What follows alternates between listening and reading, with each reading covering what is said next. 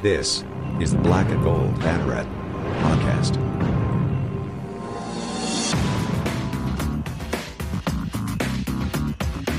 Now, here are your hosts, Jeff Sharon and Eric Lopez. Welcome to the Black and Gold Banneret podcast. Jeff Sharon here joining you. We've got, uh, well, you know, it's a busy end to the spring. So joining me today uh, for the first time on the podcast, you saw him on night shift. Bryson Turner is with me today. What's up, Bryson? Hey, Jeff, it's good to be on the podcast with you for the first time. This is actually my second podcast episode. I was on with Eric a few weeks ago. That's right. This is, time, this is, the first time I'm doing it with you, though. First time, first time we've been together on the podcast. So um, this has become our spring sort of wrap up show, if you will. Eric is busy off doing the co- Women's College World Series. He's staying up all nights, odd hours, working, you know, you know, covering the softball beat. So it's going to be me and Bryson with you today. We're going to, it's going to be a pretty short show um, compared to what we usually do because we only have really two things we got to talk about, which is UCF baseball, obviously making their run to the American Championship. Um, unfortunately, losing to USF eight to seven in a, a real thriller of a game. Um, just, just barely coming up short in that game, uh, and you know and short of making a miracle run to the American Championship. And then, of course, we'll preview track and field in the NCAA East Regionals uh, with two UCF Knights competing, and uh, and then from there, I you know we'll pretty much be be wrapping this thing up, Bryson, because it's uh, you know relatively short show. We're heading into the summer. Things are going to be a little bit. Um, uh, a little bit leaner during this during this time, but you know there's going to be some news that we'll be talking about during the summer that we can riff about a little bit later. But anyway, let's go ahead and get started. By the way, um, no podcast next week. We're going to take the week off. The following week, we're going to do our uh, banner, Black and Gold Banneret Award nominations, um, and uh, and then and then the week after that, we will actually pass out the awards once the fans have had the chance to uh, uh get their uh, voices heard uh, on on those nominations. So. But let's go ahead and get started with UCF baseball. What a run in the American Baseball Championship. Uh, of course, they lose to USF eight to seven. Um, fell down six to nothing in the first two innings, but then fought back uh, valiantly. Uh, uh, two runs in the fifth, four runs in the sixth to get back in it. Um, top performances for UCF. Josh Crouch had a home run that kind of got things got things started. Big inning was the sixth for UCF, um, where, uh, uh, where uh, Alex Freeland had a clutch double that got the Knights to within one uh, to within two. Uh, Nick Romano got UCF to within one, but you know the UC, the uh, Knights in the last two innings in the eighth and the ninth had the tying run in scoring position and couldn't punch it across. Um, uh, credit to uh, the bullpen who did a fine job, uh, giving up only two runs after six uh, after uh, AJ Jones. You know, just kind of just didn't have it in the first two innings. Um, Zach Bennett actually had the most impressive performance on the hill. Uh, retire, you know, through three perfect innings in relief, struck out four. Um, boy, did he look good um, in that. in that in those last three innings. And man, I'd like to see a little bit more of him on the hill. Um, but the bottom line is UCF comes up uh, short, and no, uh, and, and, obviously no chance to make the NCAA tournament field as an at-large because the Knights finished 31 and 30 uh, overall in the season. But let's take a look at that season because Bryson, because 31 and 30, 18 and 14 in conference. Um, they scuffled and fought and scraped. They were they were so down below 500 in a really up and down season. I mentioned on Twitter, Bryson, that the game against USF was a microcosm of the season. You know, it was up and down all year, fought through adversity. You know, obviously the two the two out of three at number one Ole Miss, and then you know right after that they lose four straight. Um, you know, to Stetson and then three to Liberty. Um, you know, then they win four out of five, and then or, or, actually six out of eight, and then you know they go on a slide as they start uh, conference play. It was just a wild up and down season, but we saw some development from some young, some young players. They fought through the uh, adversity of injuries to guys like you know Colton Gordon, who was their ace. Um, Matt Archer, who you know had gotten off to such a great start with his bat, um, but then the team you know pulled it together late in the season, uh, won five of their or excuse me, yeah, five of their last six uh, in the regular season, and then won their first two in Clearwater before you know the, the doubleheader against ECU. And really, I think the the best victory of the season was that game against ECU on Saturday, that second game, the two to one win. Um, and it was almost that game against USF, but you know that two to one win, um, where Alex Freeland, um, you know, contributed both uh, RBI for UCF uh, with a homer in the second, and then the um, insurance run in the ninth. And uh, for and David Litchfield was able to get a three inning save, and Hunter Patterson with just a magnificent outing. Six innings, gave up only three hits, struck out five, no runs given up.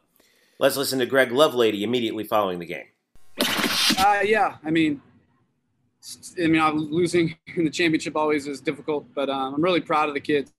Um, you know, obviously we got down early. Just you know, they did a good job of just making us pay for some mistakes and uh, got some big hits, and um, you know, but just like it, we've been all year, our, the dugout energy was great. Like I never felt like we quit. Like we could have laid down and just been uh, done with it after the second inning, and we just fought like crazy. Um, and unfortunately, we just ran out of time. Um, and uh, you know, we had a chance with the tying run at second base, and but we I mean we had a lot of chances all game. We just couldn't capitalize. We left too many guys on base. We out hit them. Um, but uh, they, just, they just got the big hits, and we weren't able to come up with enough of them. Um, and um, and turn some of those one run innings into three run innings. And, um, you know, and, and again, we had a chance to second and third, nobody out when we scored one run. Um, you know, just situations like that that we just we just couldn't get it done. So proud of the bullpen; they did a great job, um, especially Zach Bennett and Nick Vieira, two freshmen coming in and um, and pitching like they did.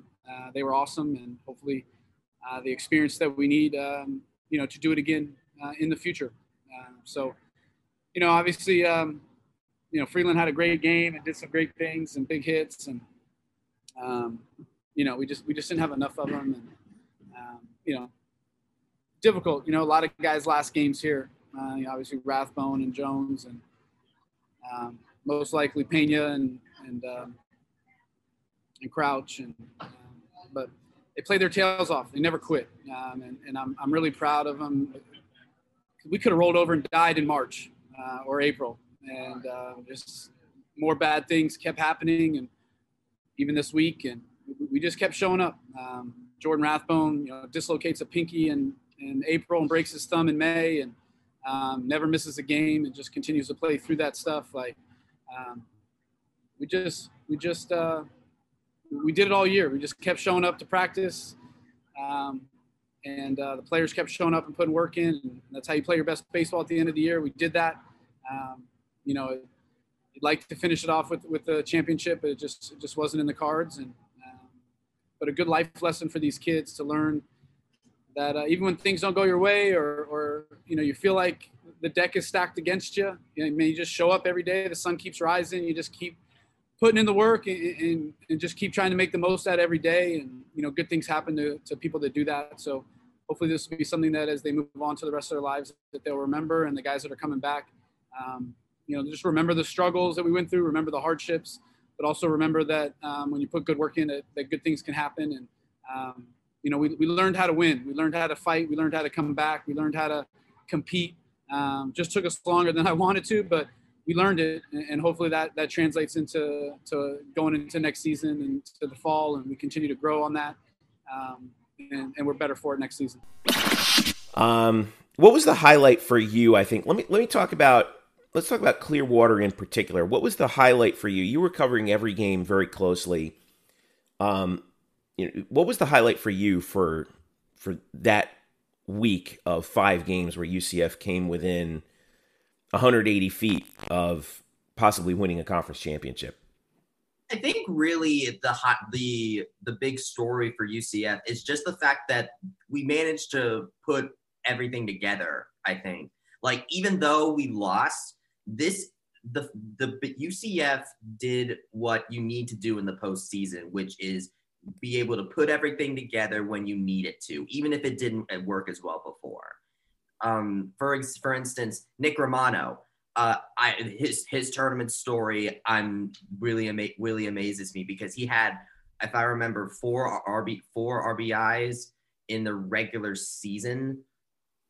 Once we got into the tournament, he ended up going off and getting just as many RBIs in the tournament as he has for the entire season before that. So he final so to see him be able to find finally find some success after having a really rough year after hurting his hamstring that was a major that was definitely a major victory. And of course great success coming to a great player at the right time. I think that's and i think that's really something that defines this tournament if i'm completely honest with you eh, honest with you um, josh crouch you know he managed to hit multiple home runs in in um, Baycare Park. That's something that Crouch has. I he let's just say he hasn't had like the month long like homer streak that Jordan Rathbone has had. So to see him go in that hot streak in Baycare Park with hit with there, that was great. Alex Freeland, you know, he's he's somebody that when I as while I've been covering this team, he's been a great freshman, but you know, obviously with all everyone else going, you know, doing their thing, he hasn't really done anything where to to stick out to me so far. This tournament, he did that. This um Tom Jostin, that inside the park home run, amazing highlight on this, amazing highlight. Um, as far as pitching, Zach Bennett. I mean, like like you said before, Zach Bennett really put on a show this turn this tournament. Makes me very excited to see where he goes, whether it's going whether he succeeds David Litchfield as the closer, which I could see him doing, or because of how long they could stretch him out to be a starter, uh, to be a starter, which brings me to Ben Vespi. Ben mm-hmm. did an amazing job on the mound on the mound this this uh, tournament as well, going long going long innings as well. Um, Nick Vieira had a, Nick Vieira, freshman Nick Vieira had a very solid tournament. It basically, I'm I'm look I'm going through all of these players because a lot of them just were able to put their play their best baseball at the right time, and that's what led us to almost to almost winning. Yeah, and Jackson Clare too in that Memphis game. Boy, was he good. Oh yes, for sure. Um, I'll pro- I'll talk about this when we when we get into the championship game in USF because I do want to talk about the that that specific game a little bit and what the Bulls did that managed to give them the victory. But basic but no, yeah, Jackson Clare did a great job and did a great job and really did a good job backing up Hunter Patterson after that game one start. The um yeah, it was, it was a little rocky after they, you know, but there were a couple of, you know, highlight moments. Obviously, the big nine-run inning against Cincinnati in the opener um, to get the 14 to 10 victory. It wasn't looking good, and then all of a sudden, like you said, you could see things kind of, you know, show up all of a sudden for them and they and and they get and and they pulled it together at the right time um and the bats just got hot. I mean 31 runs in those first two games and you're thinking man is this going to continue? Then they run into east carolina twice. And ecu i mean you know they were going to make the, the ncaa tournament anyway. Um you know, we knew that we were going to get their best shot in the in on Saturday, and lo and behold, they took it. Um, you know that you know, that said, I mean, it's not like UCF didn't, you know, play poorly on the in that first game on uh, on Saturday. Um, you know, Kenny Serwa actually, you know, even though he did he did kind of struggle. You know, you mentioned Ben Vespi who came in and threw five innings of relief and kept UCF in the game, struck out six over those five innings. Um, that was key because the Knights did still have a chance in that game late, um, but you know the bats just couldn't get going against the uh, ECU pitching staff.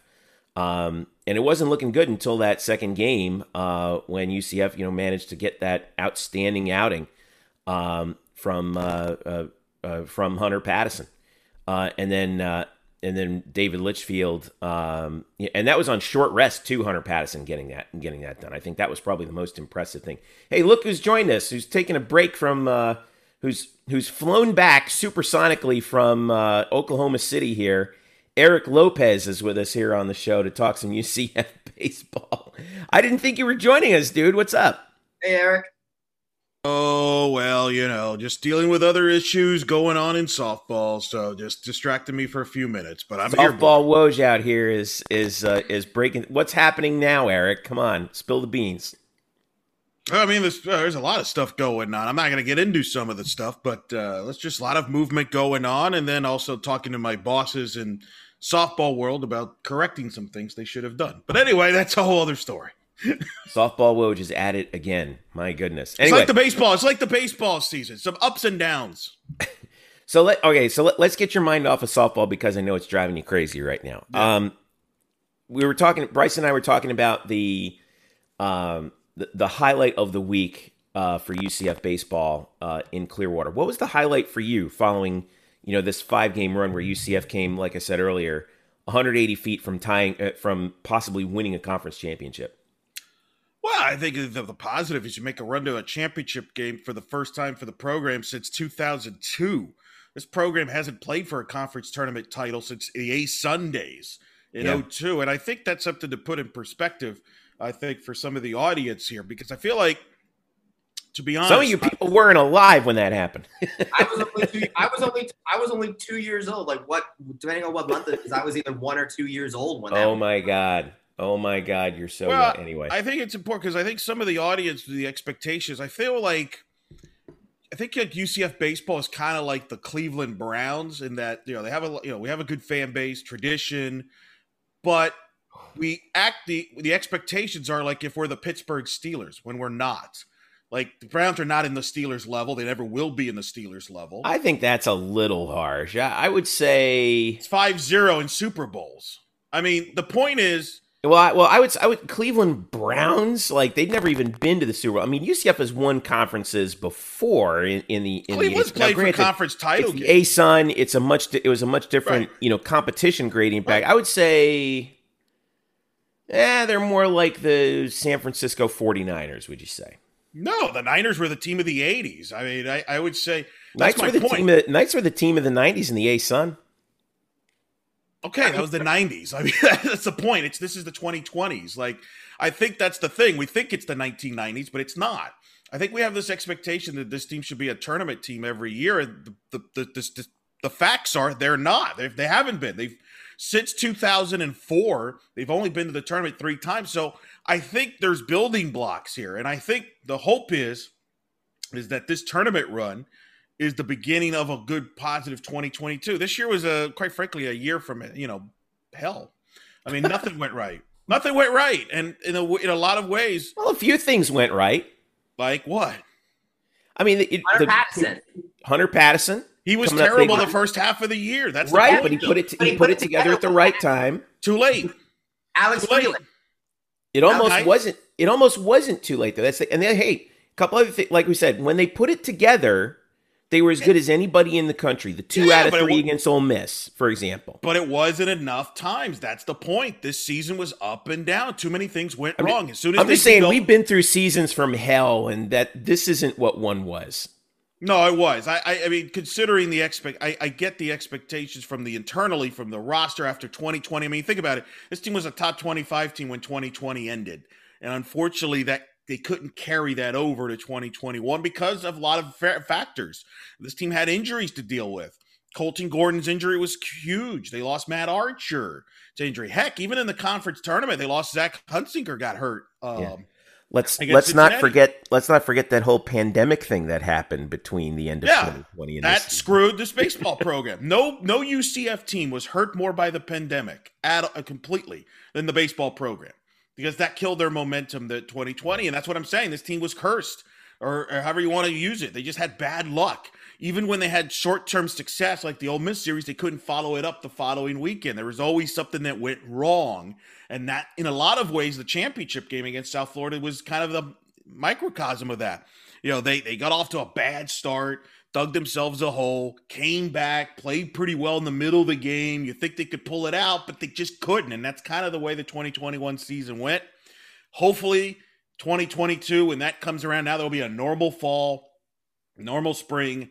Uh, and hopefully this program can get some good luck because they didn't get many good they didn't get good luck in 2021 at all. At all. Let, let me ask you about those expectations too, um, just real quick, because I like you. I don't think those expectations are fair. I think a lot of fans are comparing, you know, the success of UCF baseball to the days of the A Sun when the fact is Right. UCF basically dominated the A Sun. Correct. It wasn't until later on that Stetson and FAU kind of came along and and and got good again. But those are Florida baseball teams, right? And you can play year round. You can play the best competition year round. The American, you know, they they were the big fish in the little pond. Now it's a lot different in terms of the competition gradient, like we were talking about.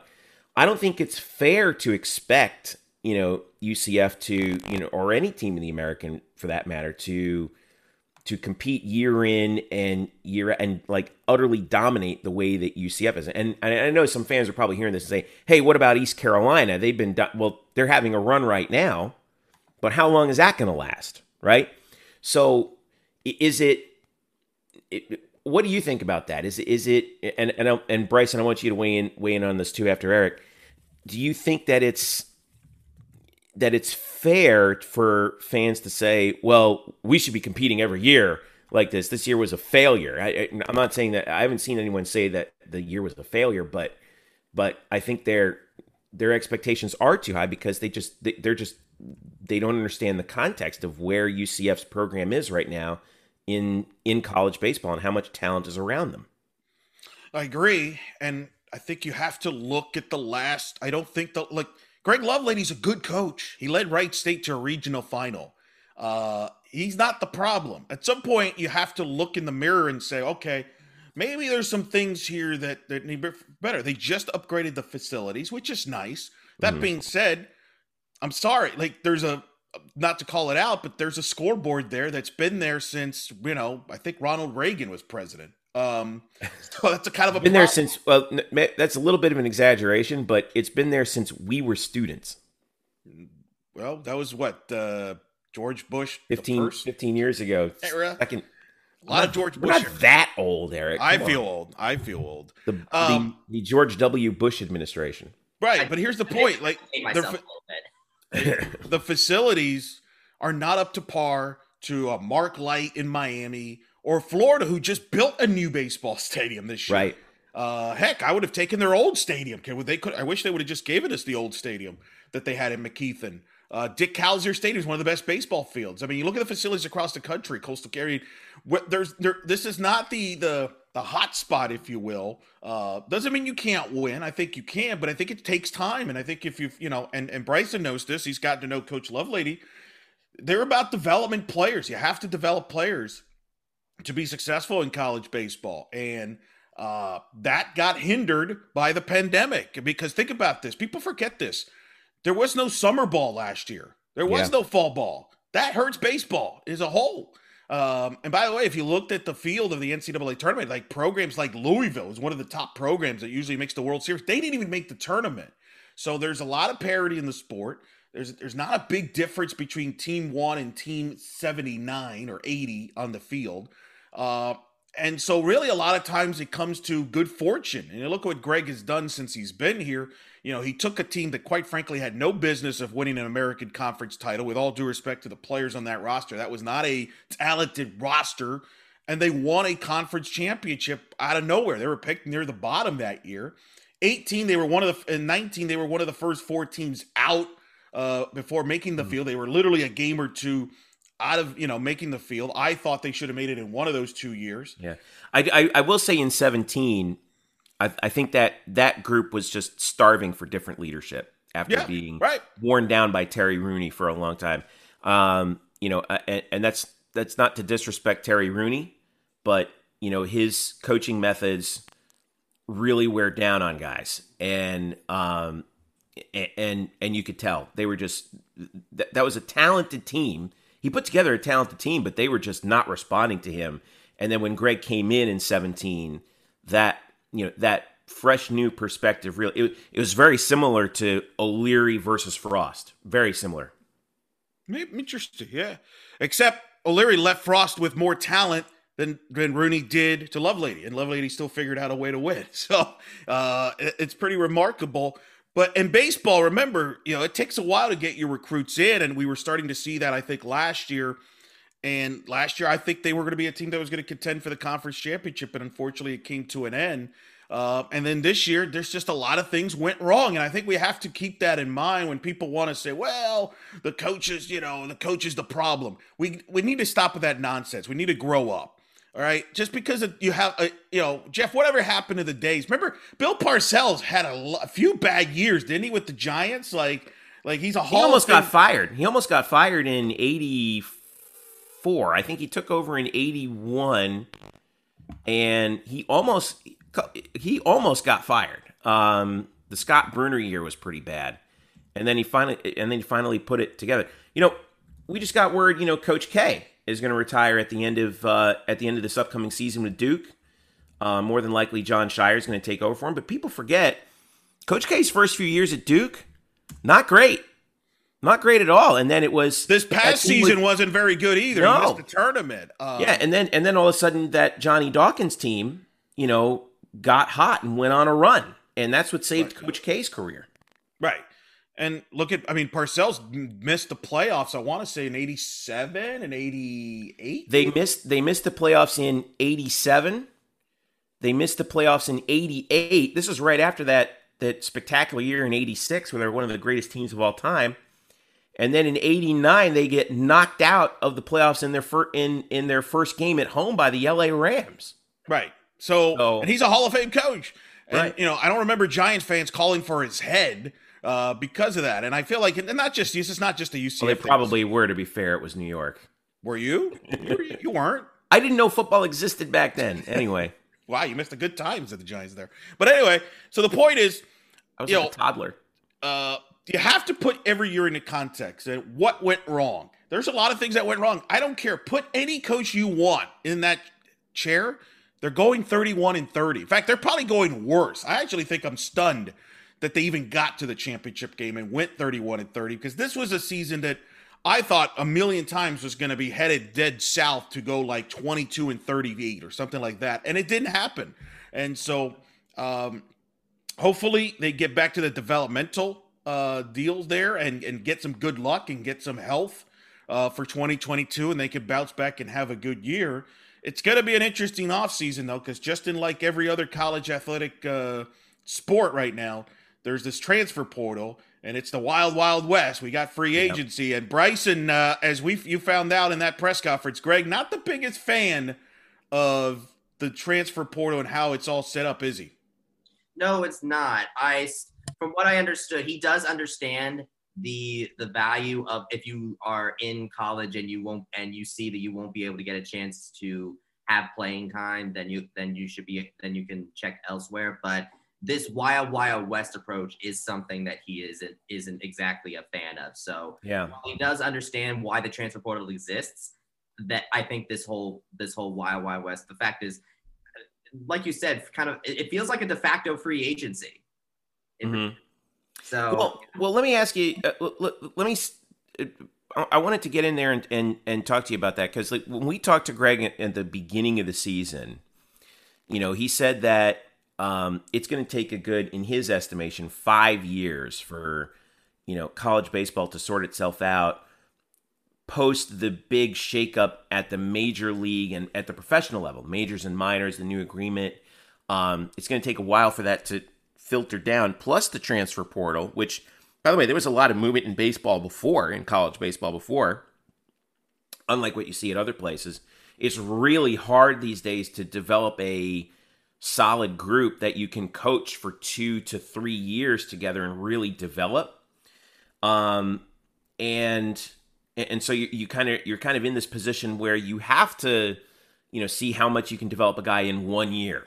And you know for example we actually just got word nick gatilla left-handed pitcher uh, freshman from davenport iowa this past year just announced that he's in the transfer portal. I don't know who else is going to be in the transfer portal for ucf but we'll probably find out in the coming weeks. Um, hopefully it's not many but we don't know who knows how it's going to shake out but but bryson i wanted to i wanted to draft. yeah, plus plus the draft. We don't know what's going to happen with that. So Bryson, as I look at this roster, uh, let's see. Uh, Jordan Rathbone is probably not going to come back. You have a few guys who could come back, and you know there's really only one true senior in AJ Jones. You got some redshirt juniors out there: Litchfield, Serwa, Billy McKay, Saltonstall, all those pitchers. Um, Josh Crouch, we don't know what's going to happen. You know, w- w- with him, like I don't know if he might try his hand as, uh, um, you know, in the pros after the year that he's had. And I, I was, I've been really impressed with Josh Crouch this year. I think he he would probably be like the team MVP if he asked me. But, um, what do you think this year? Because th- this is a young roster still. Um, do you think that we'll see some of these veterans come back, or do you expect to see a lot of movement, a la what we've seen the last two years with UCF baseball? I think it's really going to come down to the MLB draft. It, it's going to come down to that because if we're just basing it off of who's leaving based off of senior based off of seniors, because looking at I want I want to look at senior night because when senior mm-hmm. night happened, they honor obviously they honored Joe Skinner because this would have been his senior year. By the way, I have loved seeing the tradition they had the season where the where the player of the game of the previous game yeah. or Joe Skinner's 38. That's a really great tradition, and I love to see if they maybe keep that up or something. That would be that was really cool. But besides honoring Skinner, they also honored Jordan Rathbone and AJ Serwa, or not no AJ Jones, sorry, both right seniors that look like they're leaving. Like the fact that they're honoring them makes me makes me think they're leaving. Rathbone and Jones. They, however, they also were supposed to be honoring Kenny Serwa because I was reading the uh, I read the preview before the series and it said they were honoring Kenny Serwa. And then they ended up not doing that. And I was texting with uh, the baseball SID, Colin Yeager, and I asked him about that. I was like, hey, uh, did Serwa get honored? And I, he was like, oh, no, like what no he actually got another year of eligibility once the after the preview had been written. Mm-hmm. so the fact that Serwa was supposed to be honored and then he and then they pulled it out after he got that extra year of eligibility makes me think Serwa's coming back. Yeah. So but that shows you the kind of flux that we're dealing with here doesn't it? Like oh yes for sure. we can't even keep i mean the guys who are on the inside can't even keep up with the movement. Anyway so last thing um, that we wanted to that I wanted to talk about here. Um, and you mentioned the loss to USF, and you wanted to talk a little bit about that, Bryson. When you look back at that game, I mean, I know I had mentioned it was a microcosm of the season. Really, I mean, it was you know fighting and scraping and clawing and and just not enough, just barely not enough gas to get over the hill. Um, uh, you can was, argue an arm an arm short, like they've been all season, either an, be- an arm short or a hit short. Yeah, really, they were just one hit short. That's all they were. So, Bryson, when you look back at that championship game, covering it as closely as you did, what were the what was the what was the key takeaway? I think that the key takeaway of this game was that USF had the arms to do it and we didn't. And this is what I mean. We have to really put into context, and Lovelady has talked about all season about how the starting pitching has just not been able to perform, which means more pressure's been been have been you know has been been able to put in the bullpen. You know, mm-hmm. I all the credit in the world goes to Billy McKay, Nick Vieira, Zach Bennett, Ben Vespi, David Litchfield, all those relief pitchers that have been doing so great this season. But the problem is that the start is that the starters have always have more often than not put the relievers into a hole that they've had to defend. And so we wouldn't have had to have make that comeback in the first place had AJ Jones not given up 1.2, had given up like six runs, six hits in just 1.2 innings pitched. Yeah. I mean, part of me is relieved that AJ Jones, you know, is leaving after this season. He did a great job against Houston. This isn't anything against him. I'm sure he's a great pitcher, but this season just wasn't that just wasn't good for him and didn't really make a good impression on me. When I saw that AJ Jones was starting this series, they're starting this game, I was nervous because Jones has just not really been there this season. And uh, and I, I, part of me goes back to ECU for a second because if we had not lost game one, which mm-hmm. I still don't blame UCF that we lost that game. You know, Cam Colmore, Carson Whisenhunt, ECU's a great team. Yeah, that was that was ECU's pitching staff that won that game. You're right. Right. Losing that game one was huge because that means we had to use Hunter Patterson in game two.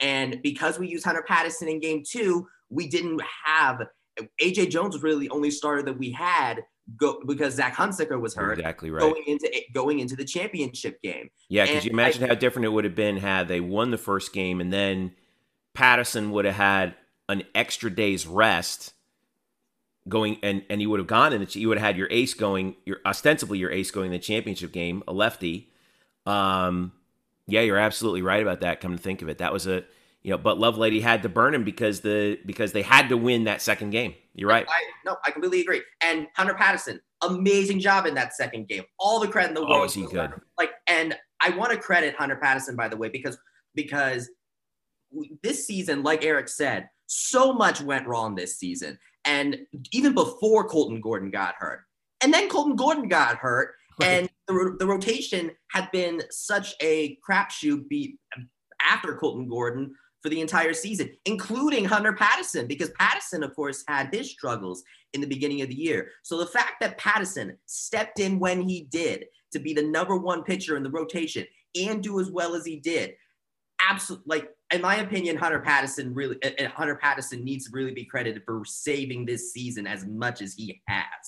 And so the and so that game against ECU really makes me excited for what Hunter Patterson will be able to do in the future. But If he you're comes back, if he comes back, because he is technically draft eligible, and that's the uncertainty here. Is we got to see who goes in the draft, transfer portal. It's going to be wild. I mean, what uh, what was the number, Bryce? Like Greg said, there was like what nine uh, over nine hundred or a thousand names on the portal. Over a thousand names in the transfer portal. Yeah, and it's the same way in softball. And the problem is in softball, in particular, and somewhat in baseball, is you're going to have a lot of mommies and daddies telling their kid, you know, you're the greatest thing ever. It's the coach's fault. Let's go somewhere else, and where the greener, is. oh, it's great. And then they go somewhere else, and it doesn't work out. So you're going to have a lot of players movement. Uh, because of their mommy and daddy wants them to play because you know they don't want to work hard for their job. Clowns. uh, Bryson, uh, Bryson, I think I think Hunter Patterson is working hard. I mean, the Lovelady has talked talked about his last four starts, he was great. Oh, he for was sure, really great. absolutely great. He had a. I will say he did stumble a little bit in that Cincinnati game because we Yeah, he did. That was that was the only bad start he had. Right. But I will say that what Lovelady talked about how the moment kind of got to him in that first one, which I get it. He's a young guy. He's a freshman. I completely get that. The good thing was is that the is that the base is that the offense was able to support him in that game. Yeah.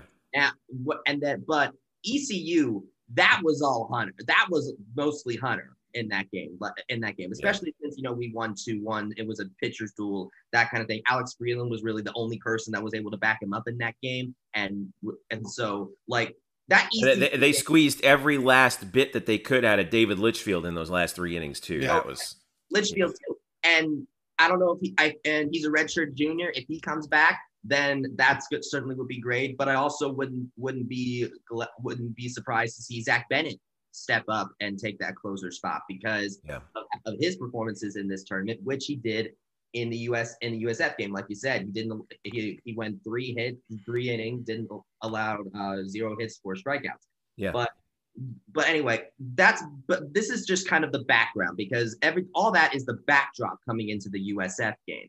And going into the USF game, in my opinion, the difference in that game, like I said, I talked about AJ Jones, and now I want to mention you to contrast that with USF because you because if there is one big difference between USF and UCF, Eric, you know what I'm gonna, about to talk about here pitching depth. I said this in night shift earlier this week before the tournament. Eric was there. He can vouch for me on this. I said this that USF's starting pitching depth was going to be the reason why they were could why they were my sleeper pick to make a deep run in this tournament, and that the only reason why they weren't my favorite and they were just a dark horse was because their offense had been iffy this season. And I said that if their offense was able to get going in this tournament, then they were a very formidable team. Lo and behold, look what happened. Their offense got going. The USF batters did step up, but what they've had all along was that was that pitching depth. I want to consult the Well, again, UCF had injuries to their pitching staffs. If Yeah. UCF had a healthy pitching staff, Right. I think It- you have a it- different story there. But that's the problem. That goes back to and even, and even good luck, so, bad luck. UCF was one run away. Yeah. Yeah. No, I completely agree. But again, though, it, the, it, USF still managed to pull that that out, and that be and that came from their pitching. I'm looking at the overall stats uh, in for individual pitchers in the American Athletic Conference right now. Four you four USF pitchers in the top 11. You have in the top 11. You have Jack Jasiak, Dylan Burns, Colin Sullivan, and Brad Lord.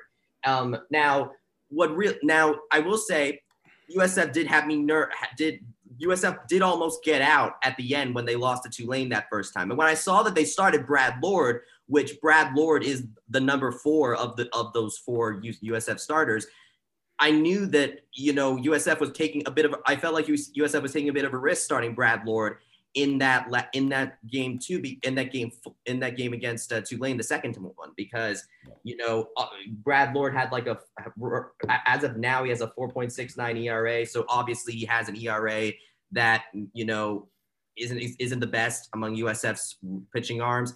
And but yet they came through and won that game. So that means that Colin Sullivan was able to come in and start it and it was able to come in and start this for USF. And he came in, allowed one run, and one run on six hits.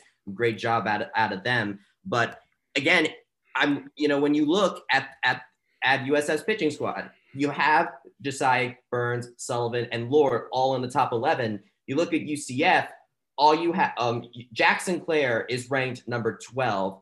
Hunter Patterson hasn't really been back in the starting rotation that long to be ranked up there, but I would uh, obviously you you can definitely argue you he's our number one. There's no arguing he's our number one. But then you have just you have Kenny Serwa and AJ Jones who have both been very iffy over the course of this season. You know, and and so in my opinion, that's what it that's what it really came down to as far as this entire tournament. You have USF who have these four really solid really good starting pitchers. They're, they do not have like that the, that Gavin Williams, Garrett Shanley, that that kind of stuff. They don't have like the one guy. They have multiple guys. Right, and that and that's oh, benefit and it benefits you in a double elimination format. That's why yeah. the double elimination format is flawed. Which, by the way, you have, a double, you have a double elimination format, but yet in the biggest game of the tournament, it's single game. Make up your mind. What do you guys want to do? No, no, it's the it's the perfect format, Eric. No, it's, it's awful. Double, awful. No, awful. it's not. You have two. Atrocious. Basically, you have two two double elimination brackets. Yeah, and then it's and then and, the and, then, and then they do the thing that you like, which is they cater to television. They say when it yeah, comes to the yeah. end, by the way, can we improve? We're going to have we, one game, a one winner take all game at, at the end yeah, for TV. By the way, for TV, can we improve that? Like, can we do better than ESPN News? If we're going to do that, let's just improve ESPN News. Like, we, the championship game should not just be on ESPN News. Like, we could do better than that. And uh, look, South Florida was lucky. Let's be real, and they're going to get the reward, which is an ass kicking by Florida and Miami in the Gainesville Regional. So I don't. Let's. That's enough South Florida talk yeah. for this program. All right. All right. Well, for for UCF, 31 and 30 on the regular season. We head into the off season. Who knows what we're going to see here in the in the coming uh, weeks and months, but we'll be keeping a track of it. All right, we're going to take a break. When we come back, we'll talk a little track and field and just kind of wrap up this wild spring real quick here on the Black and Gold Banneret podcast. Uh, it's Jeff, Eric, and Bryson with you here on the Black and Gold Banneret podcast. Stick around. We'll be right back. All right, welcome back to the show. Jeff, Eric, and Bryson with you as we wrap up. This is basically almost it. You know, there's one UCF sport that is actually still ongoing as of our recording this. It's uh, track and field, actually. Two UCF Knights um, are in uh, the national finals uh, out in Eugene, Oregon. Uh, Ashira Collins in the triple jump uh, qualified with a, a jump in the East Regionals in Jacksonville with a jump of 43 feet one and a half inches. Uh, that sets a new freshman record for UCF. So she's going to the NCAA championships. First Knight to qualify in the triple jump for the NCAA since Dion Thomas back in 2009.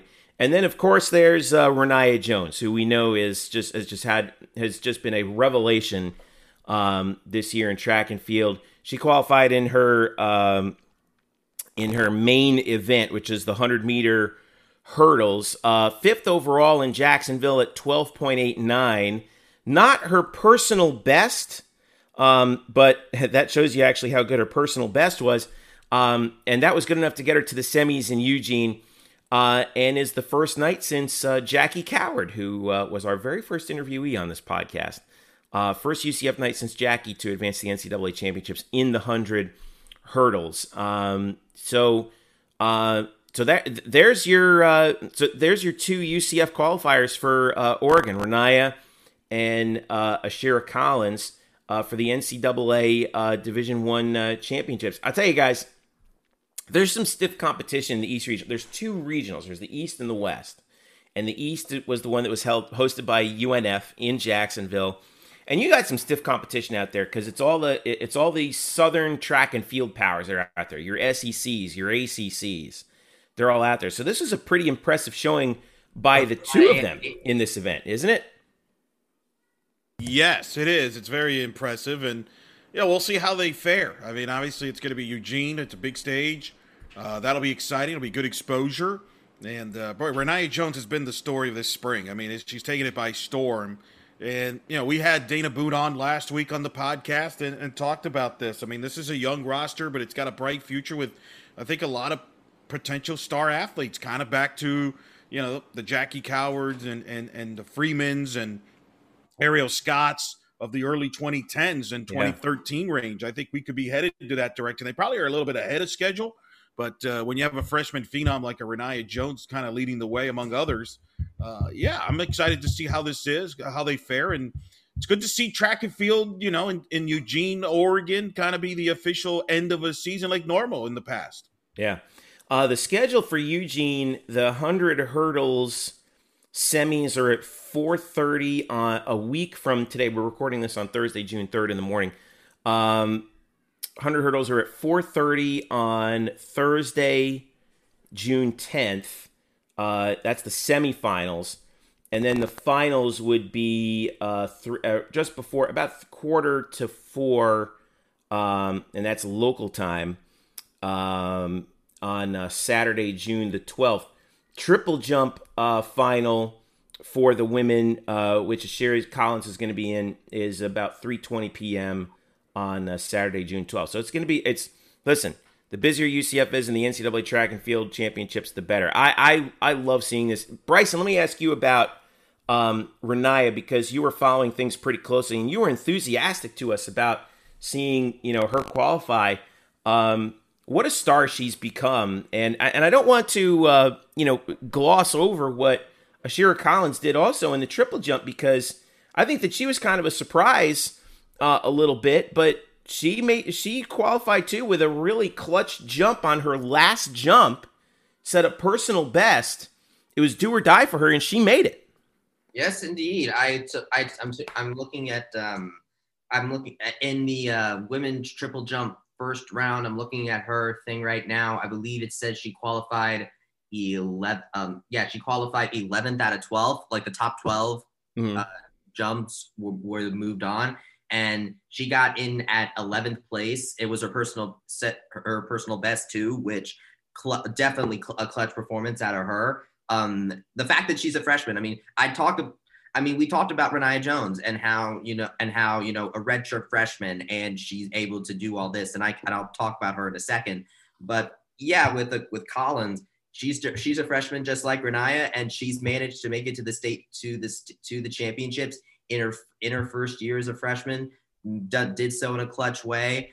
Very proud to see Ashira there, and I'm excited and I'm excited to see what she can do. But of course, a lot of the eyes are going to be on Rayniah Jones, who who managed to qualify for her 100 meter her, meter hurdles. And I think that it, it is, and it is a stiff competition. You, you talking, you, you said you're talking about the, you, you talk about the SEC schools. Uh, we also have North Carolina, the North Carolina A and T, who's had a really, who had a, whose track department had a really good showing mm-hmm. in the in the East. But um, but I think that a big thing to watch at at her is going to be can she replicate the time that she had in the American Championships? Because we know that she can do it. She did it. Yep. So and I and it'll it'll be interesting to see if she's able to do that. And all and then of course moving forward, once we get to the once we go through the championships, and that's something that I watch being a fan of the Olympics, is to see if she will decide to compete in the U.S. Olympic trials, which take yeah. place a little bit after the championships. Because in the same place, by the way, at yeah. Hayward Field in uh, Eugene, Oregon, which is the really the home of U.S. Um, of U.S. track and field. Um, the Olympic trials are right after, like you said, June 18th through the 27th. So it's a busy, busy couple weeks in Eugene between the NCAA's and the Olympic trials, huh? Yes, indeed. I'm. I will. I'm, I'm excited to see if Rayniah decide if Rayniah elects to do it or not. I hope. I personally hope she does because I would love to see a UCF Knight in the in the Olympic trials. Maybe go. Maybe be able to compete in Tokyo. That'd certainly be a very. A very fun thing to cover in the summer. Consider considering you know uh, sports is going to be leaner, and so not only be covering the new, news revolving the transfer portal in different sports. It'd be great to it, would be great to cover a Knight in the Olympics if in, if indeed things go right. But yeah. obviously, that's you know that's still pretty that's still pretty far off. I just figured I'd mention that so that way it so that way we are poised to see it happen if it does happen. But as far as the championships go, uh, I'm excited. I'm excited to see what Rayniah will do, and uh, we'll and yeah, we'll see what happens. Yeah, I'm looking to see if the, if they're gonna televise this anywhere. I don't see anything in particular. Eric, do you see? Usually, uh, ESPN sometimes they'll put it on either one of their ESPN networks. Some, uh, yeah, but I think the I think the the semis might be a little bit different. Usually, they show the the, the finals of all yeah, these events, right? Yeah, so yeah. I'm trying to see if we're going to see um, see the NCAA track and field competitions uh, on uh, TV, even if they're streaming it. I think that would be that would be, I would hope that they would stream it. It's the Nationals for crying out loud. Um, if we do, well, if they do, we will update you. Uh, follow our Twitter account, UCF underscore Banneret, for the latest um, on that. All right. So as we wrap this up, you know, and just real quick, we're going to do a lot more wrap up stuff here in the next couple weeks. By the way, we're going to take again, just as a reminder, we're going to take next week of the show off because you know we have lives and we want to take a little bit of a break, um, and then we will have, and then we will return the following week with our uh, with our Banneret Awards nomination show, and we're going to take some time to you know kind of recap the year there as well. Hopefully, we'll have a full house for that show as well. Um, Hopefully, we'll have good news from track and field as well because that's also our hope because that might be our one of our events of the year. Who knows? Um, but then, uh, and then we'll have our uh, the Black and Gold Banneret Awards the week after that because we're going to give the, uh, you, the fans, a chance to vote on that, and you'll have a vote and a say in who wins the awards. Um, but as we wrap up this um, spring season, the busiest spring season in uh, UCF sports history, uh, fellas, it's Eric. Um, well, Bryson, let me start with you. Yeah, I know obviously you were a latecomer, but you have followed UCF sports very closely ever since you became a student. You knew latecomer to us, but what was the highlight of the spring for you this year? Honestly, I think a big highlight for me was just seeing you seeing UCF baseball come through as much as it has. I mean, look, 2020, early 2021, just a tough year, just a tough year for not just UCF but this entire country and to see a team like US like like UCF baseball come through as much as it has to have the setbacks that it had and still manage to see some to see the success and potential that it still has is very inspiring for me and very I still feel very optimistic about that. Um, if I had to, but if I did have to say if there's one big highlight though, because baseball is just something that I'm I like talking about, but there's one thing that I want that I'd say would be kind of the, I guess the story of the spring, I guess, is the rise of Rayniah Jones, because seeing her in the American Championship and seeing her qualify for the Olympic trials, I think we're we are seeing the beginning of a of a of like a I don't know what's the word? I guess all time US UCF track and field athlete to see because to see this this girl this woman as a freshman make the make a make a time that qualifies her for the U.S. Olympic trials as a freshman is amazing to me. And if she can do that as a freshman, then I am I am excited to see what she'll be able to do in the years to come. So the rise of Rayniah Jones, I think, might be the the the the, the big story of the spring. But I wouldn't discount baseball and the trials and tribulations that they've had to go through this entire spring. Eric, how about you? We had seven teams play for an American Conference Championship game uh, in spring alone, starting with women's basketball. You had softball, baseball, men's soccer, volleyball, women's and men's tennis. Won four of them. You had women's golf make the tournament as well. Uh, rowing would have made the tournament if they didn't get shafted by some shady, you know, Ivy League nonsense in rowing where you put a waiver in to qualify for the tournament. I thought the Ivy League decided to take the year off. Like, get out of here. Um, nonsense there. But uh, yeah, I mean, you had Gabe DeCamps going to the quarterfinals, high, deepest penetration for any men's tennis player or any tennis player in the history of UCF. So, pretty wild spring. Uh, one that we'll hopefully never have to go through again. Uh, at least the next time it does. Next time we have a pandemic, we'll all be dead. So, uh, oh my god. Well, I mean, I, I mean, if the next one probably be in hundred years, if we're still alive, that's a that's some interesting magical science oh, okay. we pulled off. I get what you're saying now. Oh, okay. I was thinking like, gee, softball's been really getting to him. Man, oh uh, so no, it's been an exciting spring. Uh, pretty successful considering all the the, the climate you really when you think about it um, you know they had to deal with a lot of stuff off the field. And to accomplish the success on the field most of the teams did was pretty impressive. So i look forward to the bannies in a couple weeks. Uh, that'll be exciting. And you know and then after that before you know it i know people get get, get ready for football. We had the football kickoff times announced recently with mm-hmm. as i predicted for weeks. Very predictable. Boise state thursday night game. Thursday you're welcome. Night yep. You're welcome. Um, as well as the Navy game was kicked off. So really, you one of the rare times as a UCF fan, you've got the first month of the football schedule pretty much figured out. So you can start making plans for that. That'll be exciting as well under the Gus Malzahn era, which I think will, as we'll we'll talk about as we get into the fall, uh, closer to the fall. I think this will be the most watched UCF football season of all time nationally. That's my bold prediction there. That's a pretty bold prediction, but I, I don't know. That might not be as bold as you think because people are interested in Gus Malzahn. They're yep. going to see what, what, yep. what this is all about. He's uh, yep. He's the straw that stirs that drink. He is the biggest star UCF's ever had.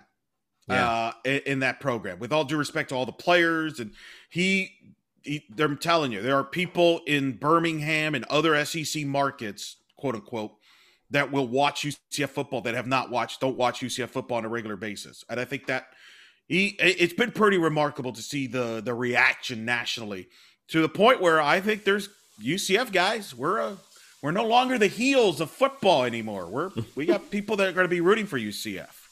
Yeah. Well, I think it also has to do with the change in athletic department direction as well, because you could argue that turn to the heel had a bit to do with uh, Danny White's and how he ran things. And I mean, you know, I think that if if Danny White was era was sort of like UCF kind of getting itself on the map, being a young upstart heel kind of thing, Terry Mohajir is going to be the era of where UCF athletics is able to mature a little bit and be able to to now you know gain the gain the respect of a lot of people more. Yeah.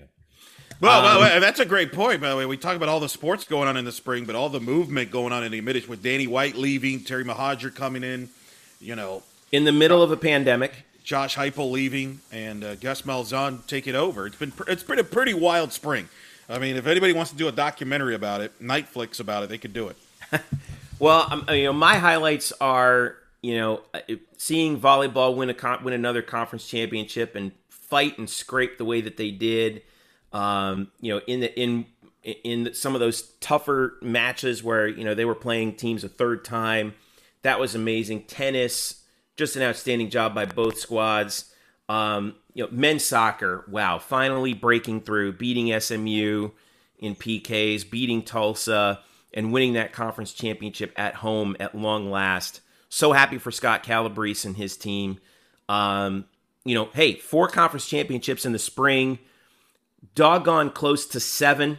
Um, you know, you, you got to be, and actually doggone close to eight, to be honest with you. Um, you know, uh, just announce. I, I think there's there's no way you can say that this spring was anything other than a success for UCF. And my big shout out goes to all the folks behind the scenes at UCF who made this spring happen. It was an incredibly heavy lift doing two semesters of sports in one, basically, with soccer and volleyball being moved to the spring. You know, the the facility staff, the the communication staff, the marketing staff, everybody, um, you know, the the coaches, and obviously the players, the support staff who you don't see, you know directors of operations and team managers and things like that. You know that you know who had an to it really was, and I said this. I had a Twitter thread a few days ago about this because I, I really was, you know, I, I, was kind of emotional at the end of that, at the end of UCF baseball's, um, yeah, let the regular season, that last home event. It was like, wow, all of a sudden it's over. Uh, in terms of home events, it was, and you know, it really was a miracle that we had any sports at all this year at UCF. Um, and that they were able, you know, not just UCF, but every school in the country was able to pull it off. Um, you know, is is something that we should, you know, really stand back and give a standing o to because um, the coaches, the players, the staff, everyone deserves it for you know doing what they did in the middle of uh, you know a pandemic and tremendous adversity, and you know, and really they very and and what you don't see is you know what a lot of people had to deal with, you know, not seeing family for a long time, not seeing your support system for a long time. In many cases, practicing in very physically distanced fashions, which is, you know, which really cuts down on the amount of, um, on the amount of, um, you know, bonding time. I think the coaches really talked to us a lot about that too, guys. Right? Was like, you know, you didn't you didn't have the opportunity to do a lot of those team activities together. Um, that that you know help form the chemistry that you're looking for in the course of in the course of a season. So, despite all that, for UCF to have as much success on the field and off the field academically as they did, um, is just a, a, miracle, a real miracle. And you know, we obviously are thankful that they they allow us to to follow along with it all because it's um, because it was it was quite the year and. Uh, uh, here's hoping to, here, here's to a good summer, and hopefully we don't have to deal with this compressed schedule again. Because man, that was that was wild, but it wasn't nearly as wild for us as it was for the people inside the building, and we were glad that we were able to provide provide uh, provide them some uh, some credit to you know what they were able to do. So. All right, fellas. Well, what do you say we wrap this up? Uh, make sure you follow us on Twitter, UCF underscore banner at facebook.com slash black banner. Follow us each individually. I'm at Jeff underscore Sharon. Eric is at Eric Lopez Elo. Bryson is at It's Bryson Turner, I T S Bryson, B R Y S O N Turner uh, on Twitter.